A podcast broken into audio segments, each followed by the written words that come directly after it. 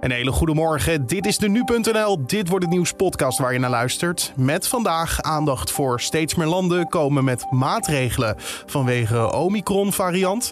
Zitting in de Verenigde Staten over Trump-documenten rondom eh, bestorming Capitool. En koningin Maxima opent een nieuwe uitbreiding van Tylers Museum in Haarlem. Dat zo eerst kort het nieuws van nu. En mijn naam is Carne Brink. Het is vandaag dinsdag 30 november. Het echtpaar dat uit het quarantainehotel in Badhoevedorp vertrok, heeft zich de hele tijd verzet tegen de regels. Dat zegt de burgemeester van Haarlemmermeer tegen de NOS. Het echtpaar was van begin af aan niet eens met de uitslag en eh, had veel weerstand. We hebben vrij veel in het hotel ook uh, last van hen gehad. Uh, maar we hebben duidelijk gemaakt dat voor iedereen dezelfde regels gelden. Het echtpaar zegt zelf dat ze het quarantainehotel gewoon mochten verlaten. Tegen Spaanse media zeggen ze dat ze zijn behandeld als honden. Nu zit het stel verplicht in isolatie in een ziekenhuis in Groningen. Het buitenlandse toerisme naar Nederland kreeg de afgelopen maanden opnieuw een flinke klap te verwerken. Dat komt door de vele coronabesmettingen hier. Vooral Belgen en Duitsers kwamen minder naar ons land om op vakantie te gaan. Dat blijkt uit cijfers van CBS. In totaal kwamen er 2,7 miljoen buitenlanders op vakantie naar ons land. Dat zijn er 400.000 minder dan vorig jaar dat Nederland nu rood is op de Europese coronakaart, zijn we een stuk minder aantrekkelijk als vakantieland. Geen wedstrijden in het amateurvoetbal komend weekend. Omdat sporten na vijf uur s middags niet meer mag, kunnen amateurvoetballers niet meer trainen in de avonturen.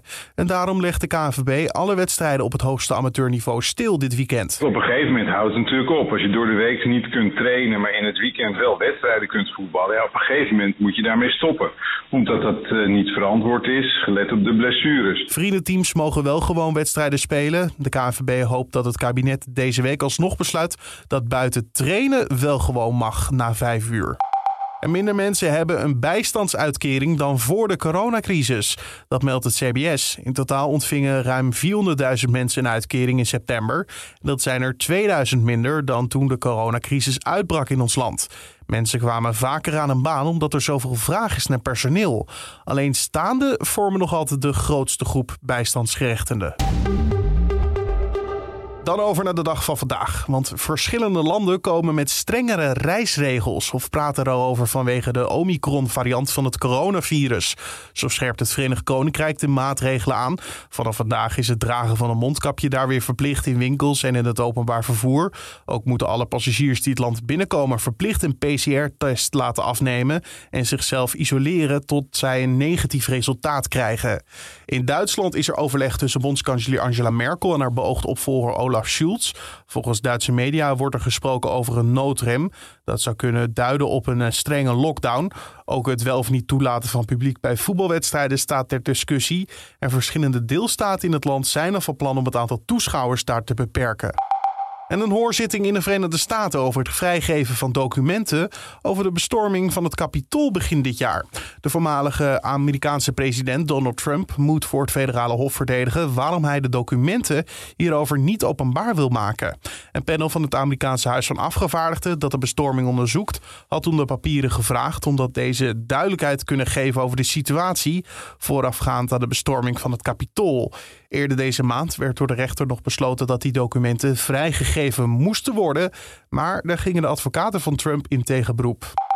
En koningin Maxima opent vandaag het Pieter Tijlershuis. Dat is een, eh, nieuwe vleugel van het Tijlersmuseum in Haarlem. De vleugel is het voormalige woonhuis van handelaar Pieter Tijler van der Hulst. En op de verjaardag van Sinterklaas, 5 december, gaat het Pieter Tijlershuis open voor publiek. En na de opening door koningin Maxima volgt een rondleiding waarbij wordt stilgestaan bij het leven van Pieter Tijler, het interieur en de restauratie. Daarna zal de koningin nog praten met enkele leerlingen van middelbare scholen. En of dat gepaard gaat met goed weer, mm, ik heb er een hard hoofd in. Maar we gaan het vragen aan Wouter van Bernebeek van Weerplaza. De dag begint in het oosten nog droog met misschien nog een beetje zon, maar al snel raakt het overal bewolkt en vanuit het westen trekt er steeds meer regen over het land. Vanmiddag wordt het in het noorden geleidelijk droger en daar breekt nog mogelijk nog even de zon door. De middagtemperatuur komt een stuk hoger uit dan de afgelopen dagen. Het wordt zo'n 8 graden in het oosten tot 11 graden in het westen en zuidwesten van het land. Daarbij staat wel een stevige wind uit het zuidwesten.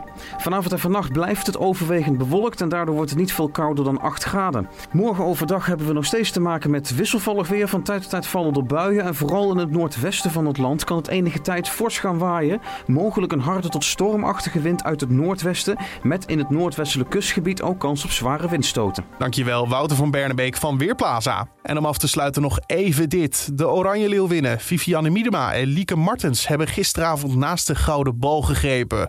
Dat is een van de meest prestigieuze eretitels in het voetbal.